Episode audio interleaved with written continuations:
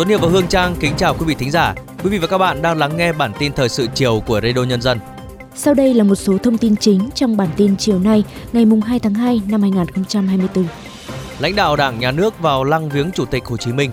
Chủ tịch nước Võ Văn Thưởng thăm kiểm tra công tác ứng trực sẵn sàng chiến đấu của Công an thành phố Hồ Chí Minh, lực lượng cảnh sát phòng cháy chữa cháy và cứu hộ cứu nạn của thành phố,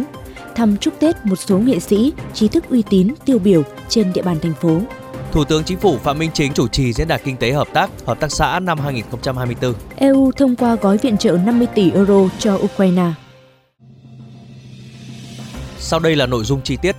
Sáng nay nhân kỷ niệm 94 năm ngày thành lập Đảng Cộng sản Việt Nam, mùng 3 tháng 2 1930, mùng 3 tháng 2 2024. Đoàn đại biểu Ban chấp hành Trung ương Đảng, Quốc hội, Chủ tịch nước, Chính phủ, Ủy ban Trung ương Mặt trận Tổ quốc Việt Nam đã đặt vòng hoa vào lăng viếng Chủ tịch Hồ Chí Minh. Dự lễ viếng có các đồng chí Ủy viên Bộ Chính trị, Thủ tướng Chính phủ Phạm Minh Chính, Chủ tịch Quốc hội Vương Đình Huệ, Thường trực Ban Bí thư, Trưởng Ban Tổ chức Trung ương Trương Thị Mai, cùng các đồng chí lãnh đạo, nguyên lãnh đạo Đảng, Chính phủ, Quốc hội. Trước thềm Tết Giáp Thìn năm 2024, Chủ tịch nước Võ Văn Thưởng đã tới thăm, kiểm tra công tác ứng trực sẵn sàng chiến đấu của Công an thành phố Hồ Chí Minh, lực lượng cảnh sát phòng cháy chữa cháy và cứu hộ cứu nạn của thành phố, thăm chúc Tết một số nghệ sĩ, trí thức uy tín tiêu biểu trên địa bàn thành phố. Thăm kiểm tra công tác ứng trực sẵn sàng chiến đấu tại Công an thành phố Hồ Chí Minh, Chủ tịch nước Võ Văn Thưởng yêu cầu Công an thành phố Hồ Chí Minh phải hoàn thành tốt nhiệm vụ hàng đầu là đảm bảo an ninh, an toàn, trật tự xã hội trên địa bàn trong mọi hoàn cảnh. Thường xuyên đúc kết kinh nghiệm, nâng cao chất lượng hiệu quả công tác đấu tranh phòng chống tội phạm, nhất là những loại hình tội phạm mới, tội phạm lừa đảo với các thủ đoạn tinh vi, tội phạm công nghệ cao. Thăm kiểm tra công tác ứng trực sẵn sàng chiến đấu của lực lượng cảnh sát phòng cháy chữa cháy và cứu hộ cứu nạn của thành phố Hồ Chí Minh. Chủ tịch nước đã tới thăm Trung tâm Chỉ huy 114, nghe báo cáo về cách thức vận hành hệ thống tiếp nhận và xử lý thông tin khẩn cấp.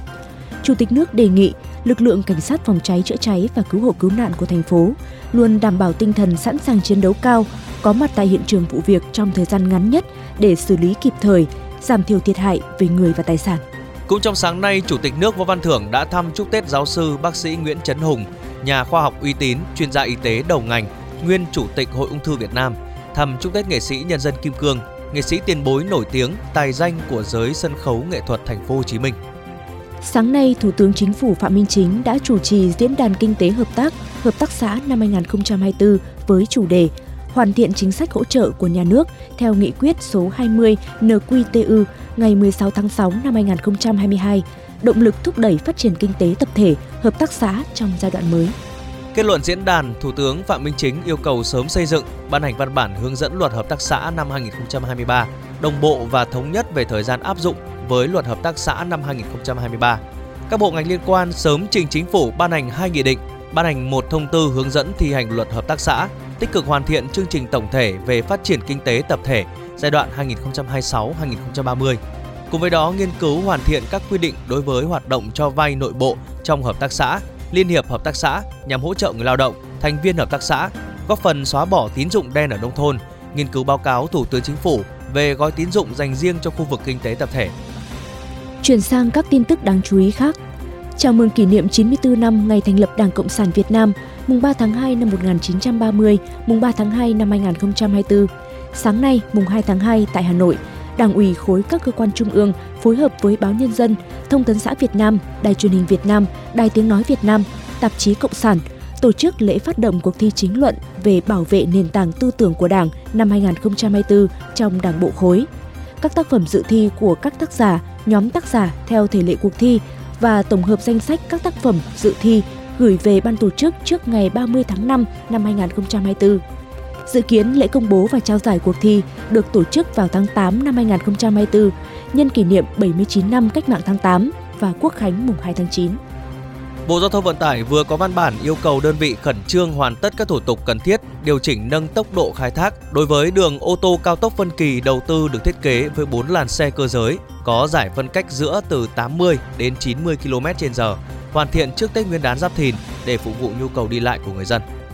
Theo Trung tâm Dự báo Khí tượng Thủy văn Quốc gia, tình trạng sương mù dày và mưa phùn dự báo sẽ còn có khả năng kéo dài đến khoảng sáng ngày 4 tháng 2.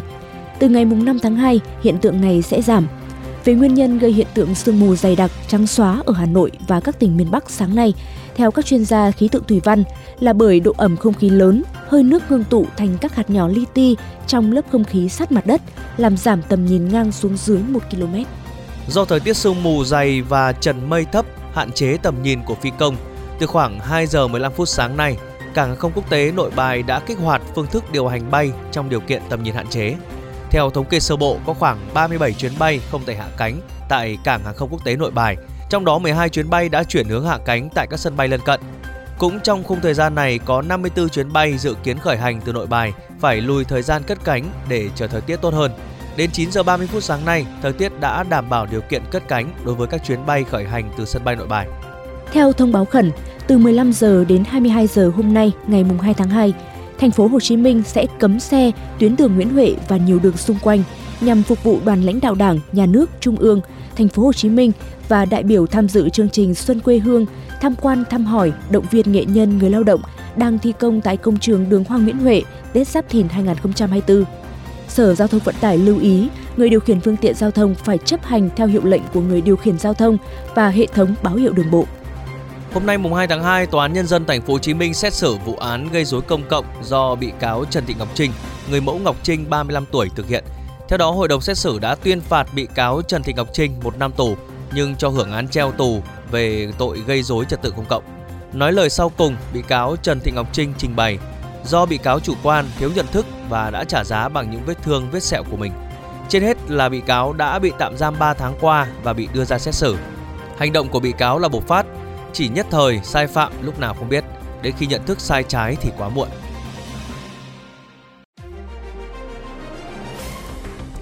Tiếp tục chương trình với phần tin quốc tế. Chủ tịch Hội đồng châu Âu EC vừa công bố các nhà lãnh đạo Liên minh châu Âu EU đã nhất trí gói viện trợ trị giá 50 tỷ euro cho Ukraine. Trước đó, hồi tháng 12 năm 2023, Thủ tướng Hungary Viktor Orbán đã phủ quyết gói viện trợ này của EU dành cho Ukraine, dẫn đến các cuộc tranh luận căng thẳng trong nhiều tuần qua. Để đổi lấy sự ủng hộ của Hungary, lãnh đạo EU cam kết sẽ không trích ngân sách viện trợ từ các quỹ mà EU vốn định cấp cho Hungary, nhưng tạm thời đóng băng do những lo ngại liên quan đến việc chấp pháp ở Hungary.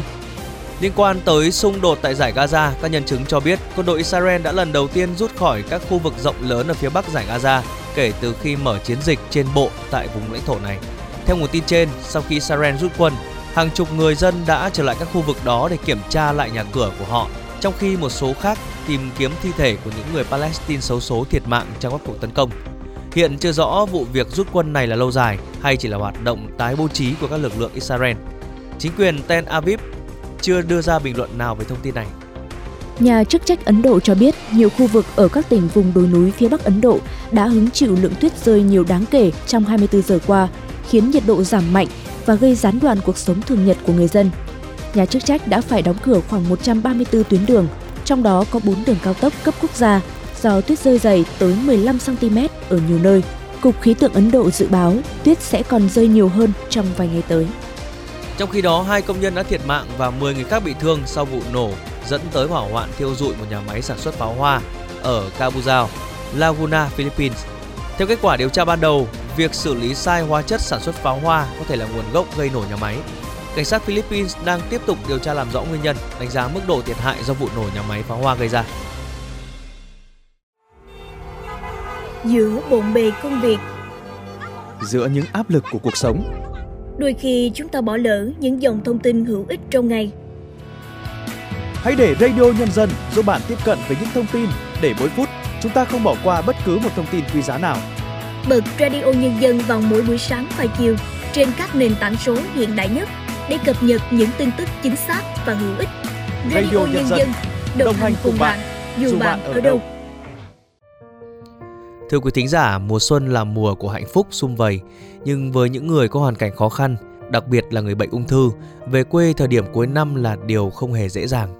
Thấu hiểu, cảm thông và chia sẻ với những hoàn cảnh khó khăn ấy, Bệnh viện Ca đã tổ chức bữa cơm tất niên cùng những chuyến xe nghĩa tình để đưa hàng trăm bệnh nhân ung thư về đoàn tụ sớm cùng gia đình.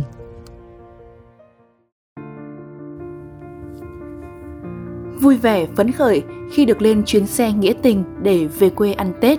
bà Triệu Thị Lâm cũng rất háo hức khi chỉ vài giờ nữa bà đã có mặt ở quê cùng gia đình sau 6 tháng liên tục phải điều trị căn bệnh ung thư.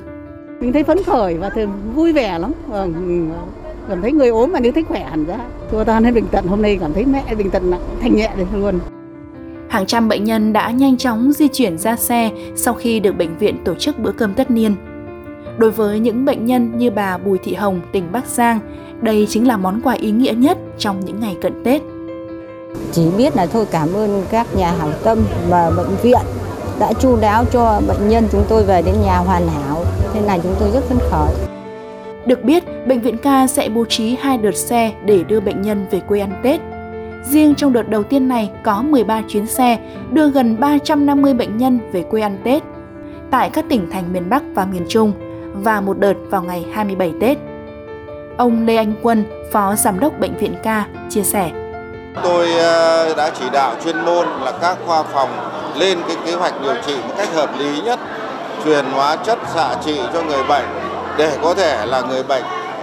những cái ngày giáp Tết này có thể về được với gia đình ăn Tết vui vẻ với gia đình.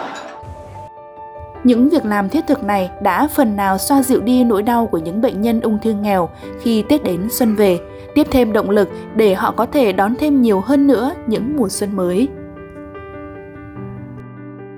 Ghi nhận vừa rồi cũng đã khép lại bản tin thời sự chiều nay của Radio Nhân dân. Xin kính chào tạm biệt và hẹn gặp lại quý thính giả trong các bản tin tiếp theo.